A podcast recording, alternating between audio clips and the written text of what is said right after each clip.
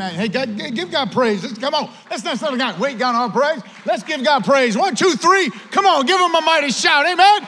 There we go. Can't have no weak clap. Let's go. Jesus' name. Let's rip. Hallelujah. Hallelujah. Man, hope that you are here, ready to hear. Come on. We are ready to preach if you're ready to hear. I'm ready to preach whether you're ready to hear or not. So I'm hoping that we make a great team today. I'm ready to preach and you're ready to hear. Come on, are you with me? Say amen. amen. That's my 11. Now we're rolling, now we're rolling, now we're rolling. Come on. Hey, welcome to Believers Chapel. And I do hope that you can sing with confidence and really begin to say, All is well with my soul, that you know that, that you believe that, that you live there that you truly live there. All is well with my soul because every hour I need you.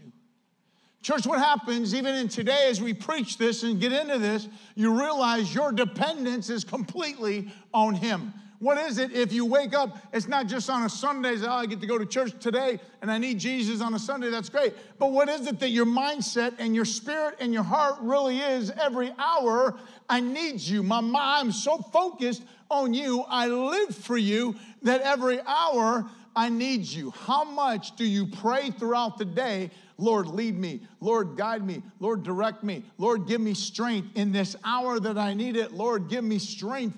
As a police officer, I tell you, I pray that so often. When I get a call, I'm praying, Lord, give me wisdom. Help me to understand. God, give me grace. But when it's time to fight, give me strength. Like, that's a true statement. Like, God, I need strength. Come on, I'm 54. I want to be stronger than the 22 year old. You know what I'm saying? Like, let's get some juice going. And we have to understand that, but it's true. What happens when you really believe, God, I depend on you every hour I need you. I need your strength. God, I want to walk in courage. I want to walk in boldness. God, I want to be functioning in the power of your Holy Spirit day in and day out, hour by hour. I depend on you. And, church, what happens when you become completely dependent upon God? It's a beautiful thing. You lose yourself. We're going to preach today on having the attitude of Christ. We're going to unpack the attitude of Christ. Pre-game to this whole thing, let me give you what the attitude of Christ was, is that he was humble. And when you say, God, I am dependent upon you, there is a beautiful starting place to humility when it's not about you. When you realize I must depend on Him every hour. And it makes it not about you, and it makes it about Him. And when you make life about you, that's arrogant. And that's the opposite of humble. So come on, I want to get into this. Philippians chapter 2. I'm juiced about this. I have loving going through verse by verse through Philippians. There's parts that we're not going to hit every verse. I don't think we need to do that. But all of chapter two is going to be a verse. Not, I'm sorry, not all of chapter two. This week and next week is going to be um, going, still continue through chapter two. And then uh, in two weeks, we'll get into chapter three. It's going to be fantastic. Don't miss this study. Invite somebody to church, man. Bring somebody to the house. Get them pumped about church. Um, BC, I love Sundays, man. I love being together. I love seeing just joyful faces. I love the high fives, man. I love just seeing people who call this place home that this is your house, man. And we welcome you. If you're new to BC, we're pumped that you're here today. Truly, I believe this, man. I believe God's going to do a mighty work today, and I believe God is going to do a mighty work tonight. As we close out, kind of have my back section. Uh, led by my man Jerry, take care of just stack those chairs. That'd be huge for me, please. Up against the wall, that'd be amazing because we are going to get ready for seek and we're going to get ready for a time of prayer tonight. It's going to be powerful. Come on, Philippians 2, let's pray. God, I thank you for this time. God, I thank you for just what you're going to do here in this moment today. God, we got 30 minutes to preach. And God, I'm asking that you would move in such a powerful way 36 minutes to preach. Come on, amen. And Jesus, Lord, we're going to use every minute wisely. Here we go. Father, I thank you that you would speak this word in such a powerful way uh, in and through me as your servant. And God, it is an honor and it is a privilege to be in this place today to preach your powerful word. That God, it has the ability by your spirit to move in such a way that we are not the same as we leave this place. Give us insight to your word. God, as we as we get into your word today, help, uh, help us to see what we need to see and hear what we need to hear from your spirit and by your word and speak to us and rearrange us and change us and convict us. God, I pray that this will be a word that we not walk out this place the same but God, you would do a mighty work, for your word is alive and it is powerful, and we are hungry for it, that it would rearrange us today in Jesus' precious name. Come on, amen? amen. That's my crew. Come on, chapter 2. Let's get into this. Verse 3. um, I, I, want this to show us some things. I want to learn from this today.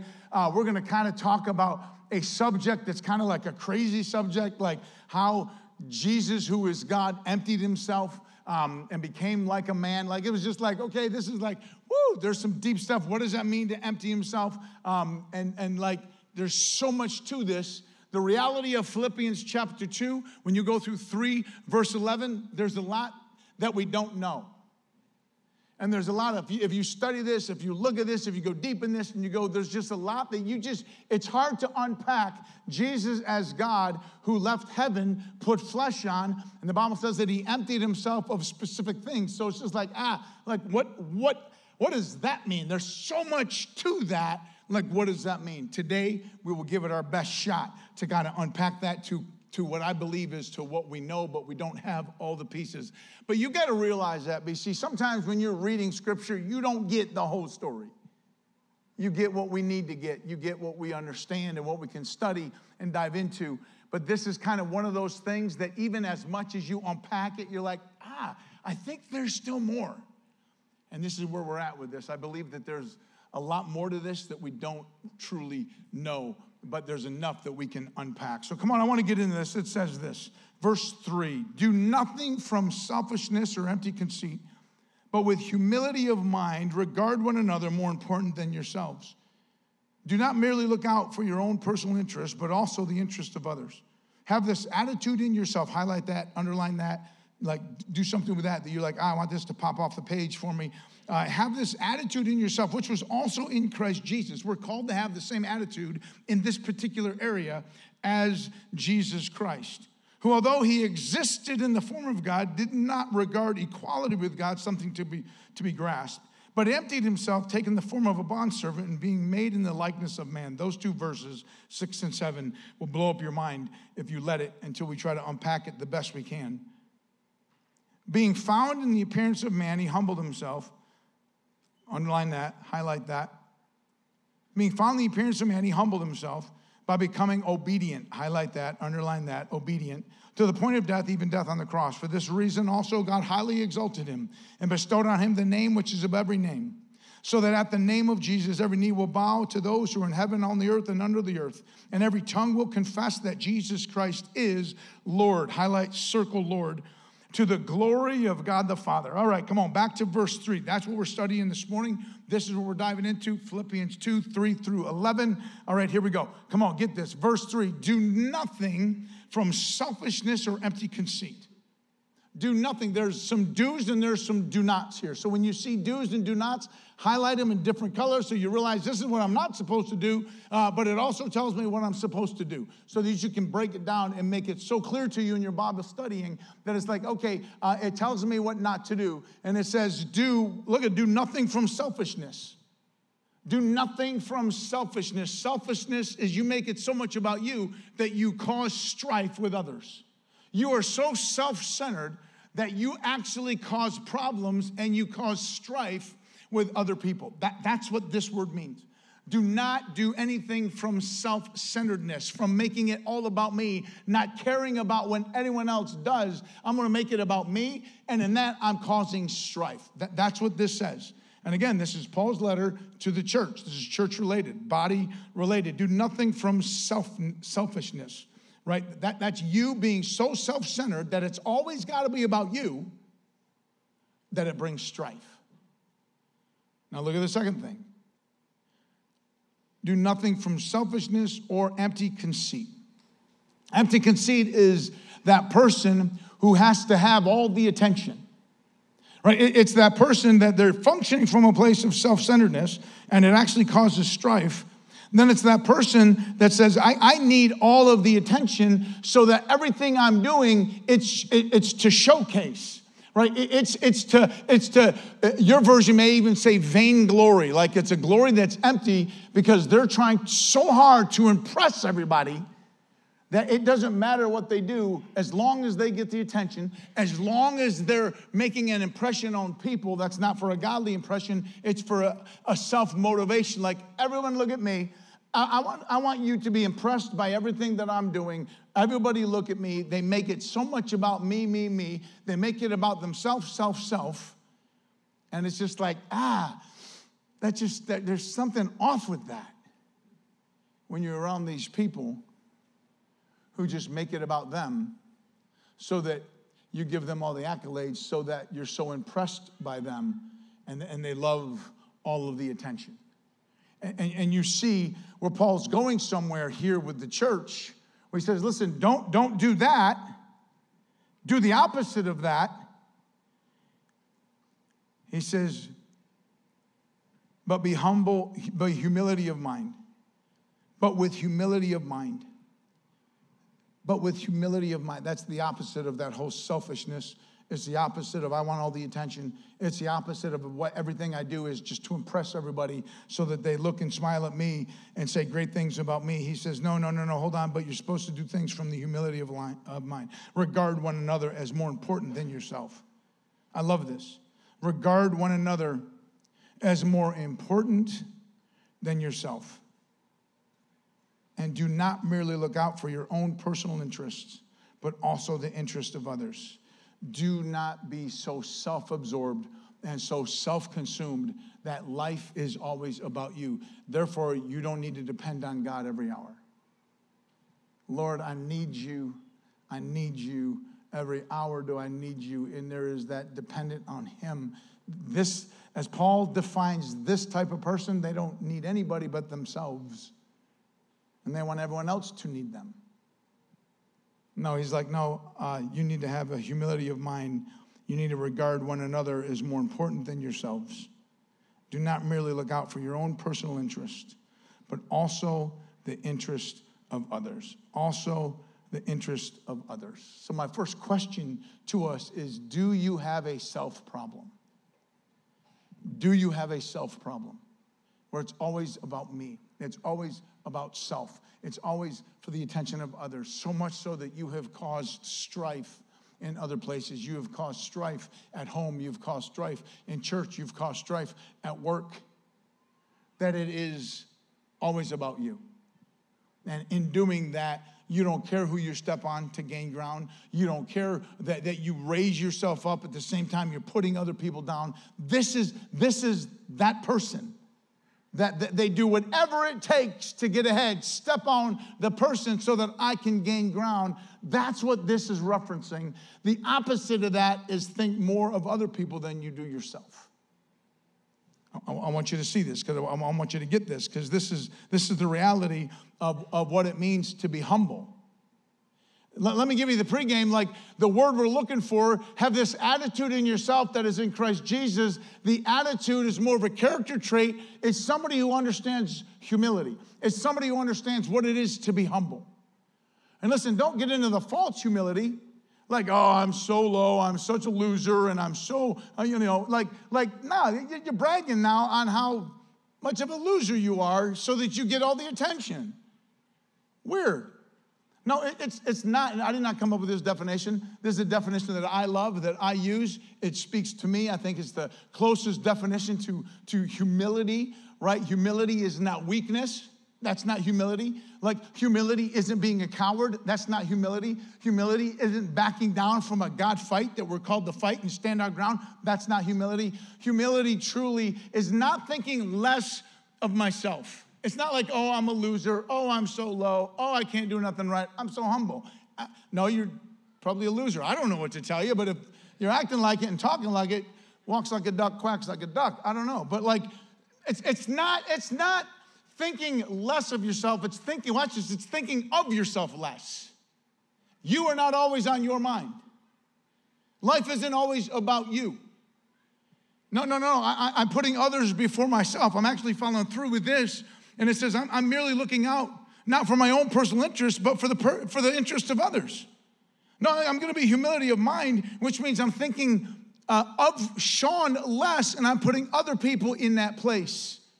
Right? I, I want others to thrive. I want others to strive and do great things. Regard one another as more important than yourself.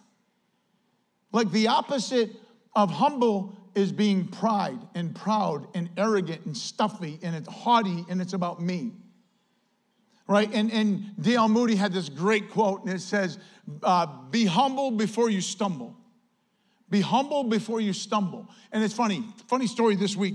Renee and I are fun. I'm fun and I don't know if she laughs or she gets mad at me because uh, I, I, I, sent myself text. I text myself all the time. I text majorly two people, Renee, my wife, and myself. And I text myself quotes. I'll read something, I'll like it, I don't want to forget it, so I text it or I'll take a picture of it. Like it's just awesome way for me to communicate to me and not forget cool quotes. And in studying this week and going over this, I saw this great quote from D.L. Moody Be humble before you stumble. And then I went back in my text and tried to find my quote.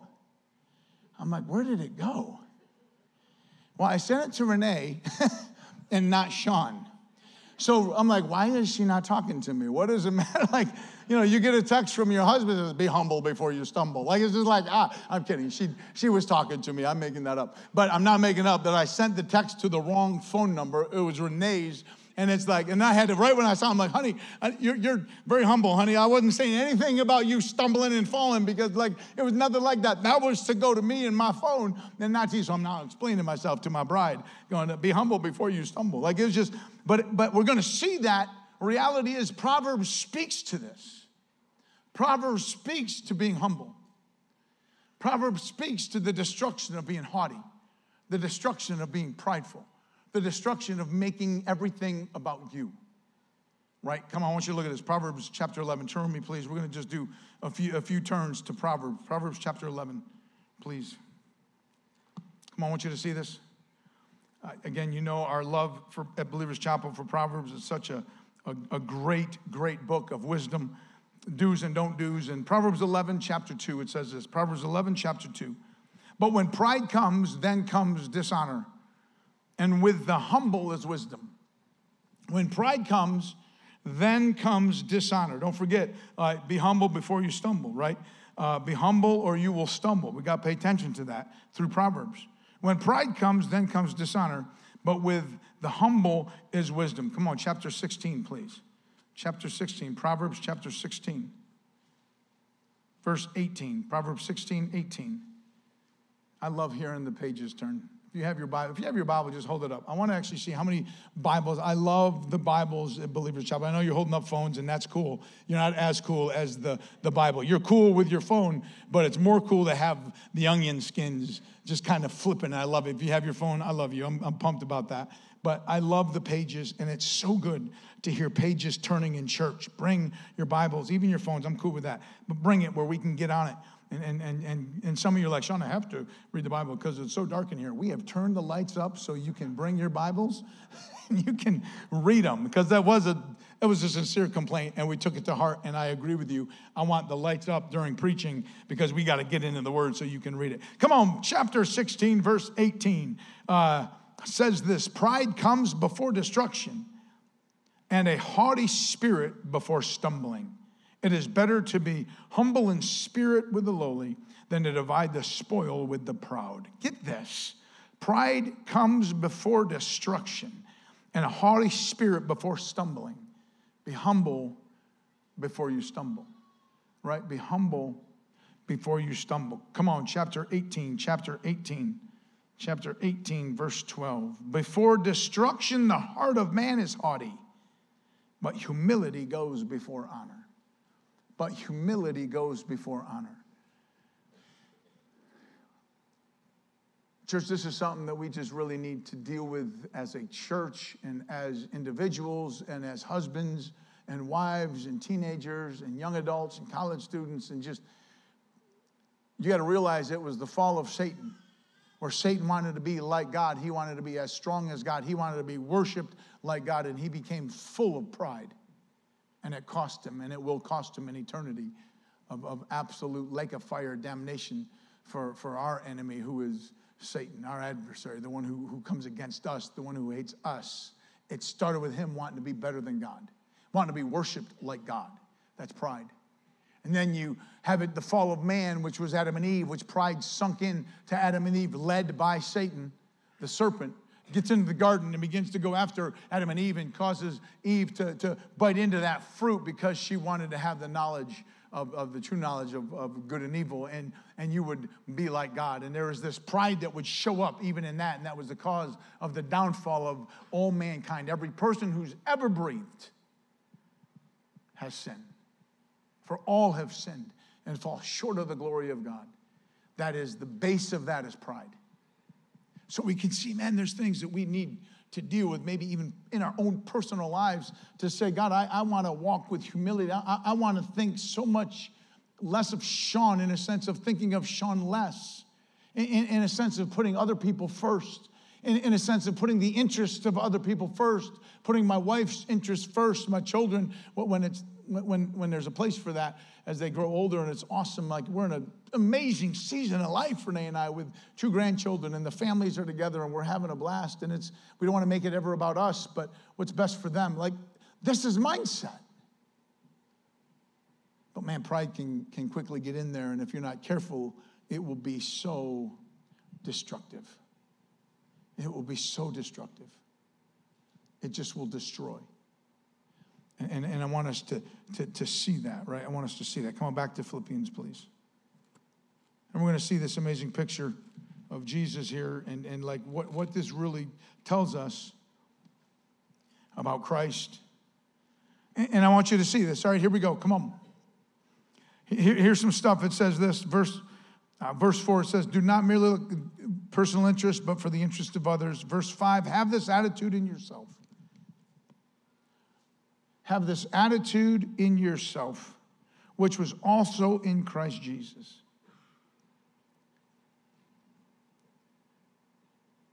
For who, although he existed in the form of God, did not regard equality with God a thing to be grasped, but emptied himself, taking the form of a bondservant, and being made in the likeness of man, being found as the appearance of man, he humbled himself.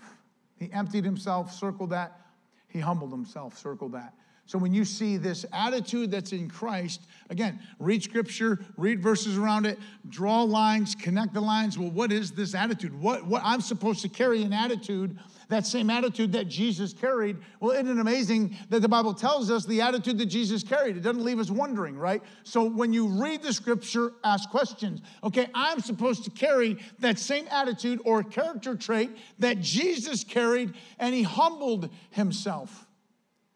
Isn't it amazing that Jesus Christ left heaven, put on flesh by humbling himself? He didn't make it about him, he made it about us. Come on, Matthew 11. Do we have that up top? Matthew 11, 29. I want you to see this. You see it throughout Scripture. I don't know, if, did I put that up there? I think so. There you go. Here we go. Take my yoke upon you, lean, learn from me, for I am gentle and humble in heart. I love this. For I am gentle and humble in heart, and you will find rest for your souls. Take my yoke upon you, learn from me, for I am gentle and humble in heart, and you will find rest for your souls. He tells us throughout Scripture right? That, that we are to be like him and learn from him. And when you understand Jesus' humility, you, this, is, this is where we start to unpack a couple verses that it's like, oh man, what, what could this possibly mean? That we're supposed to carry the same attitude of being humble, not making it about us, but concerned about others, just as Jesus did. Watch this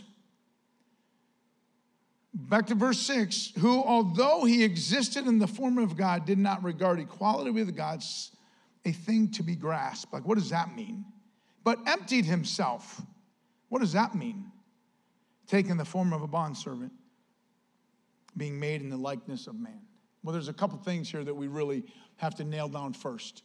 There, there's some teaching out there that's not accurate in the sense of when Jesus left heaven, he gave up being God. That is false. Jesus has always been from eternity past. He has no beginning. Jesus has always been.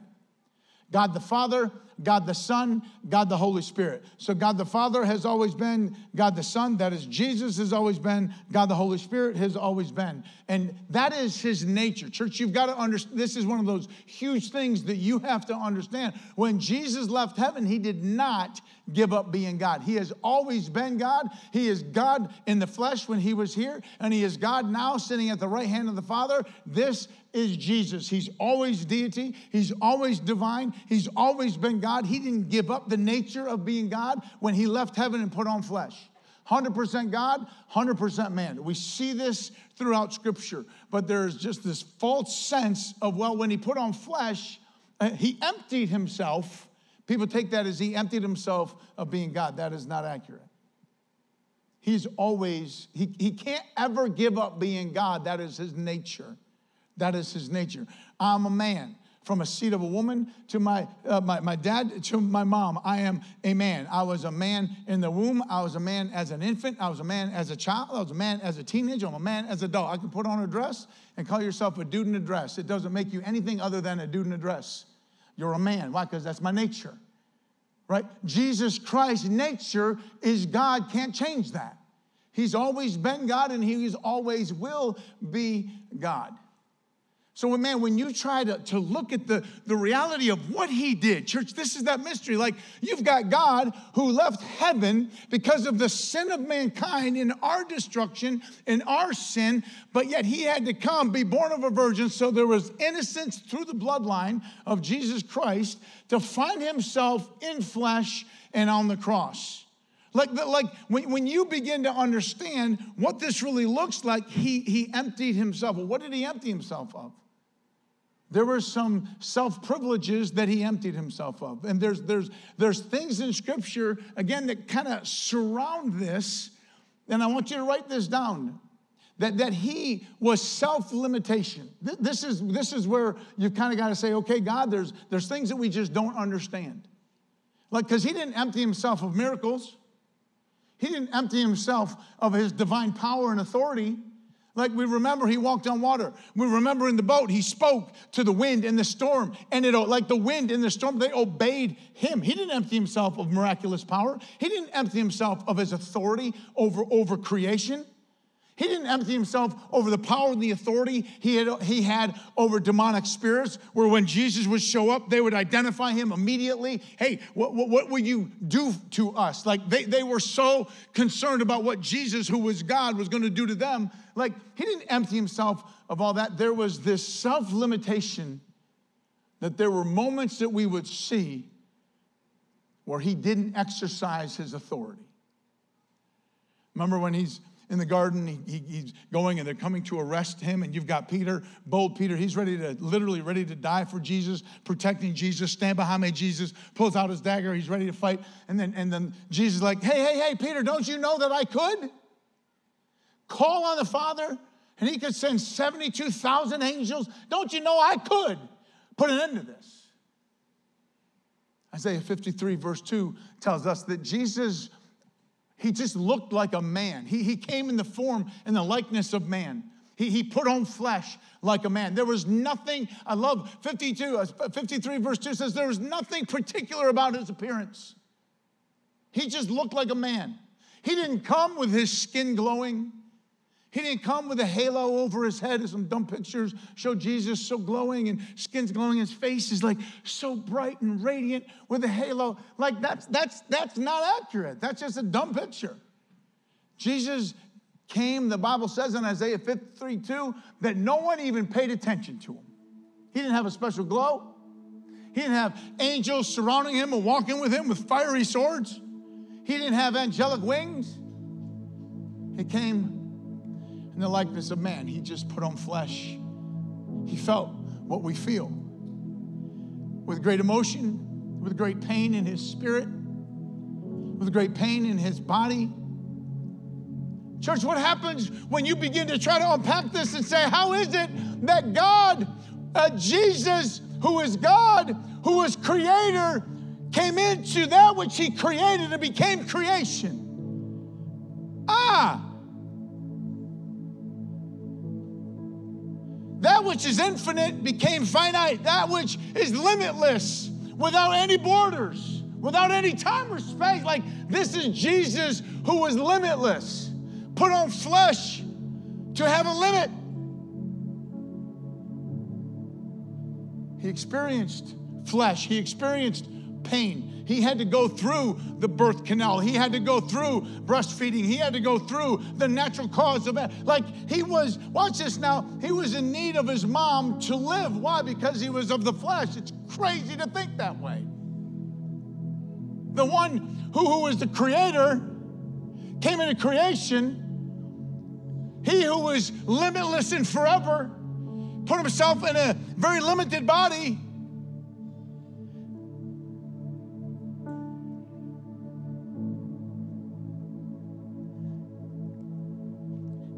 then the number three is this that he, who was sinless,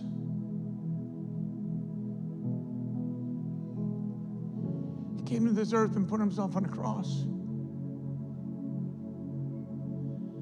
to become sin.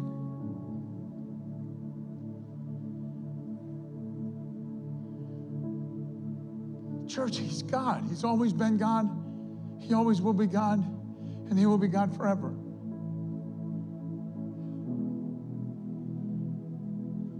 All of that.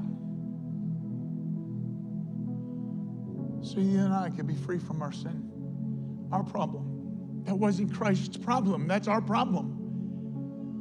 Sin is our problem. But God so loved you that Jesus did all of that. He left heaven, put on flesh, emptied himself of certain limitations, certain authorities,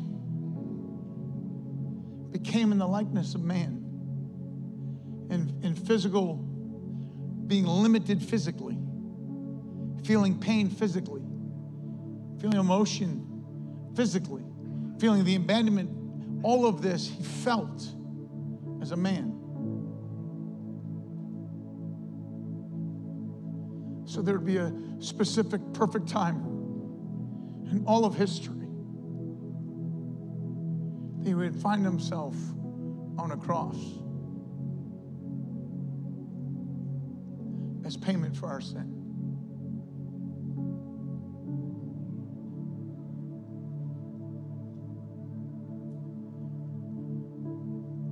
have this attitude in yourself, which was also in Christ. For although he existed in the form of God, did not regard equality with God a thing to be grasped, but emptied himself, taking the form of a bondservant,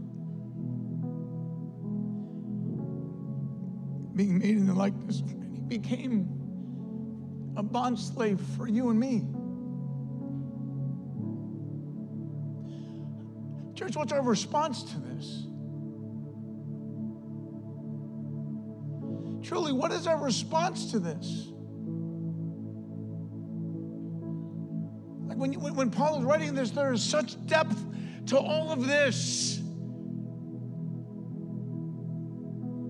But what's our response to it? He did all of that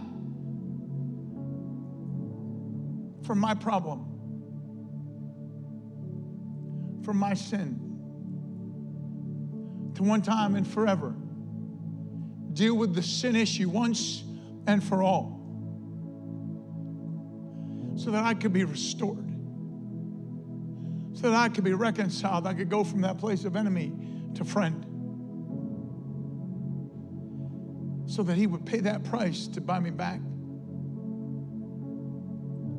so that I could be adopted as His eternal forever Son. For God so loved Sean Obergefell that he gave his only begotten son. And all of this is in play for that.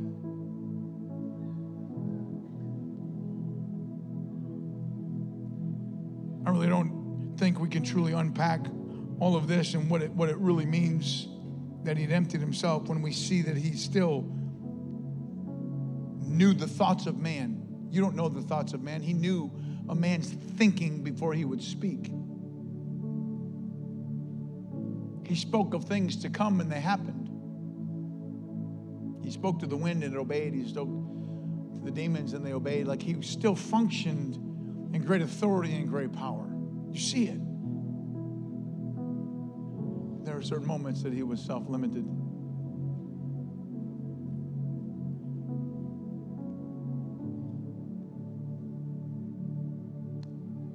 But being found in the appearance of a man, he humbled himself by becoming obedient to the point of death, even death on a cross. Church, highlight a line from obedient to humble.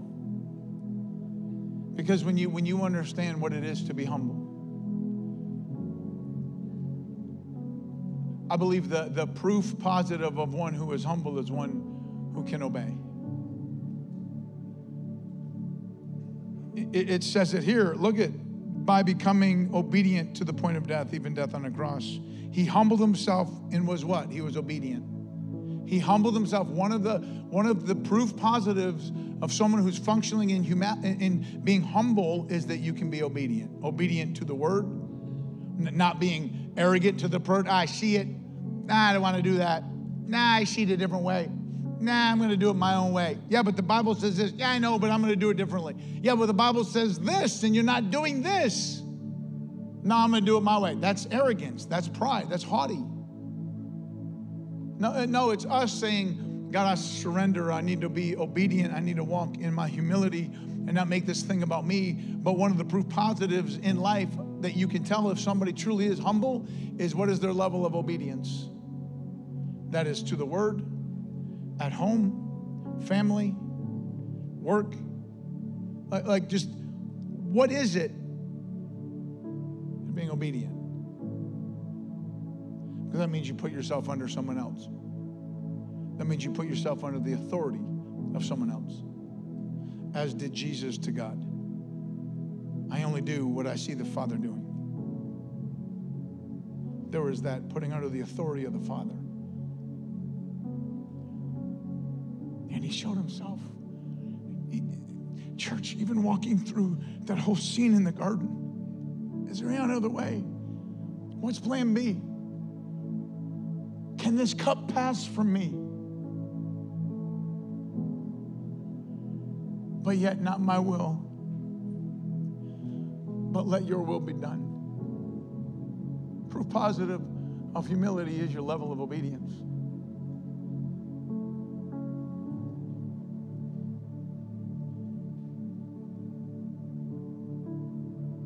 Love this. Here we go. Watch this for this, here's the good news, man. Here's, the, here's, here's, I, I love this.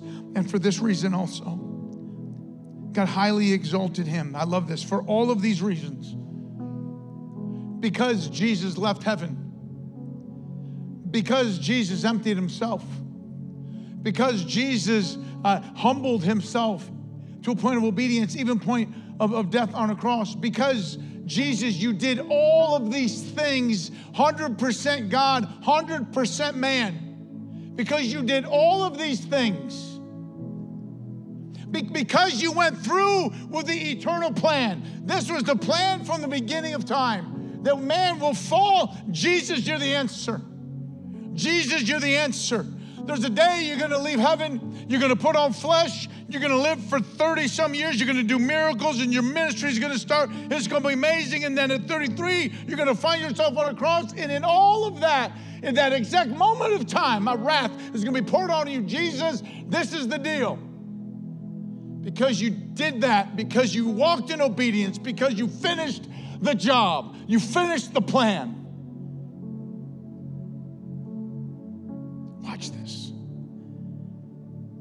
For this reason, also, God highly, highly exalted him. God has lifted him high. He's putting him in a place of exaltation. He's putting him in a place of being honored. He's putting him in a place of being dignified, those worthy of respect, because he has lifted him high. That, that's is what this looks like. This is what this means. Because of all of this and because of this reason, God highly exalted him and bestowed on him the name which is above every name. Church, I love this. Bestowed on him the name. It's more of a title. And we're going to get to that in a second. The name which is above every name, so that at the name of Jesus, that's his name, at the name of Jesus, every knee will bow to those who are in heaven and on the earth and under the earth, and every tongue will confess that Jesus Christ, here it is, is Lord. That's the title.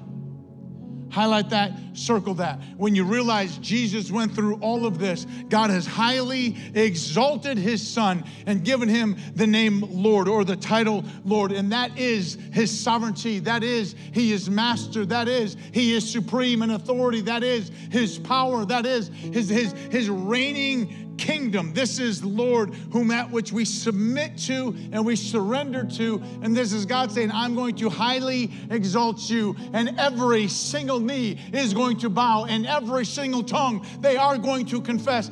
Church, hear me, please. You got to get this, right? You got to understand this. When the Bible says every tongue and every knee, That means every tongue, and that means every knee. Every single person who's ever walked this planet, every single person who has denied the truth of Jesus Christ, every atheist, every agnostic, every evil person, every single person in the history of all mankind, there will be a day, I promise you on this word, that there will be a day that every single person who's ever denied Christ, they, they will be before the throne and they will take a knee before Christ and they will confess that He is Lord. But at that, pro- at that point, church, hear me please, it is just too late.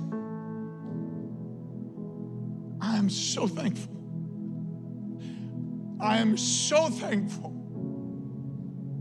that I have responded to the gospel at 11 years old in, in Allegheny Baptist Church. I responded to the gospel to say, Come to Jesus. Come to Jesus. Come to Jesus. And, church, you are either going to take a knee on this side of eternity and confess that He is Master and confess that He is Lord. Confess Him as your Savior. Understand our desperate need for salvation. And we have forever eternal life in Him if we do it on this side. But when you reject and you don't believe, there will be a day, I promise, that you will bow before the throne. And at that moment, you will confess that He is Lord. And then you will hear, Depart from me, for I never knew you. See, he has the Son has life. He does not have the Son, does not have life. Where are you in this this morning? That Jesus Christ, He left heaven, put on flesh, put Himself on a cross to deal with our issue. In all of His obedience, the Father has highly exalted Him, where He sits at the right hand of the throne continually as God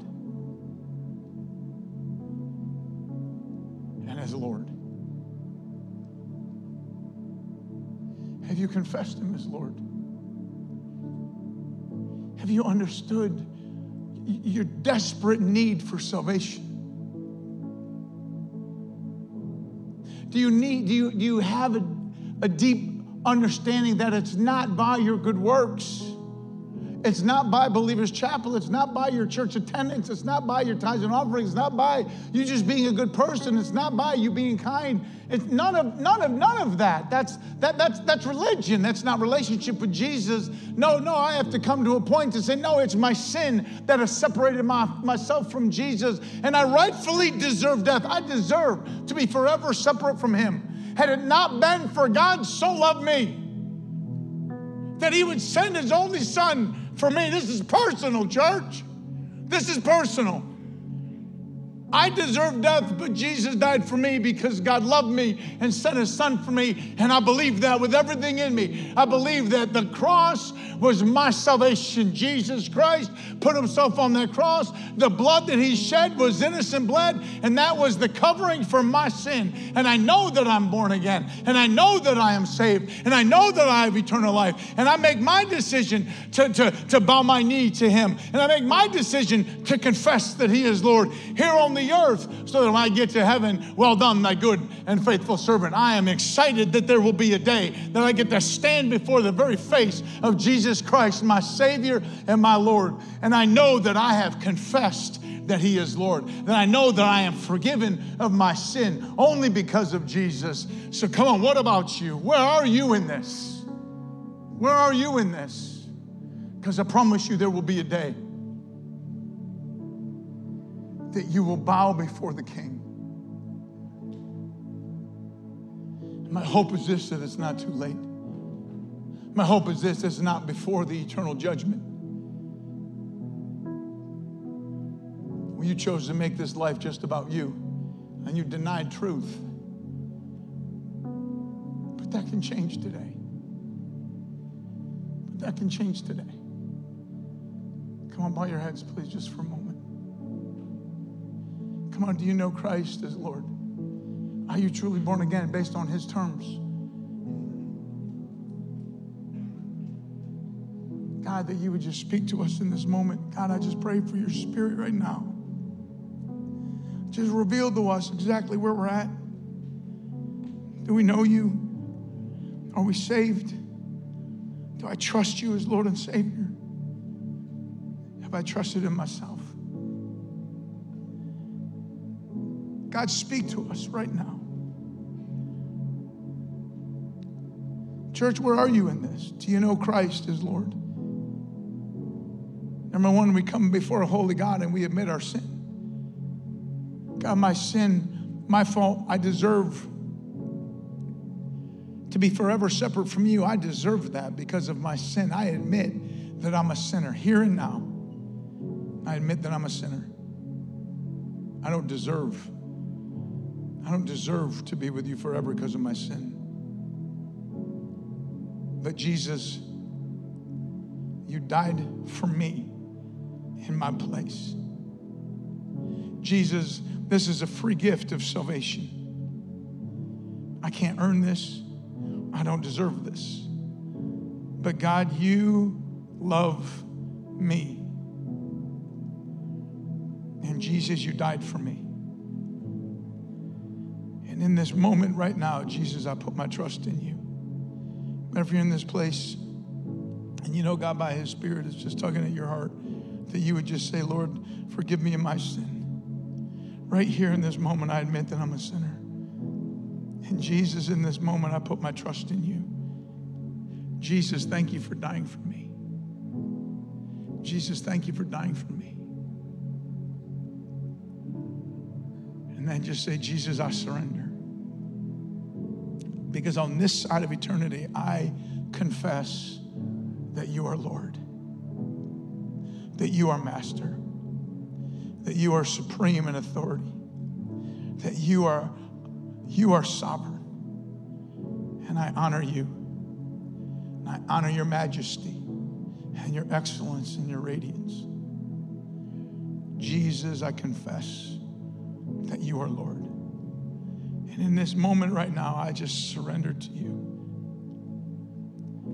And I ask that you would fill me with your spirit right now.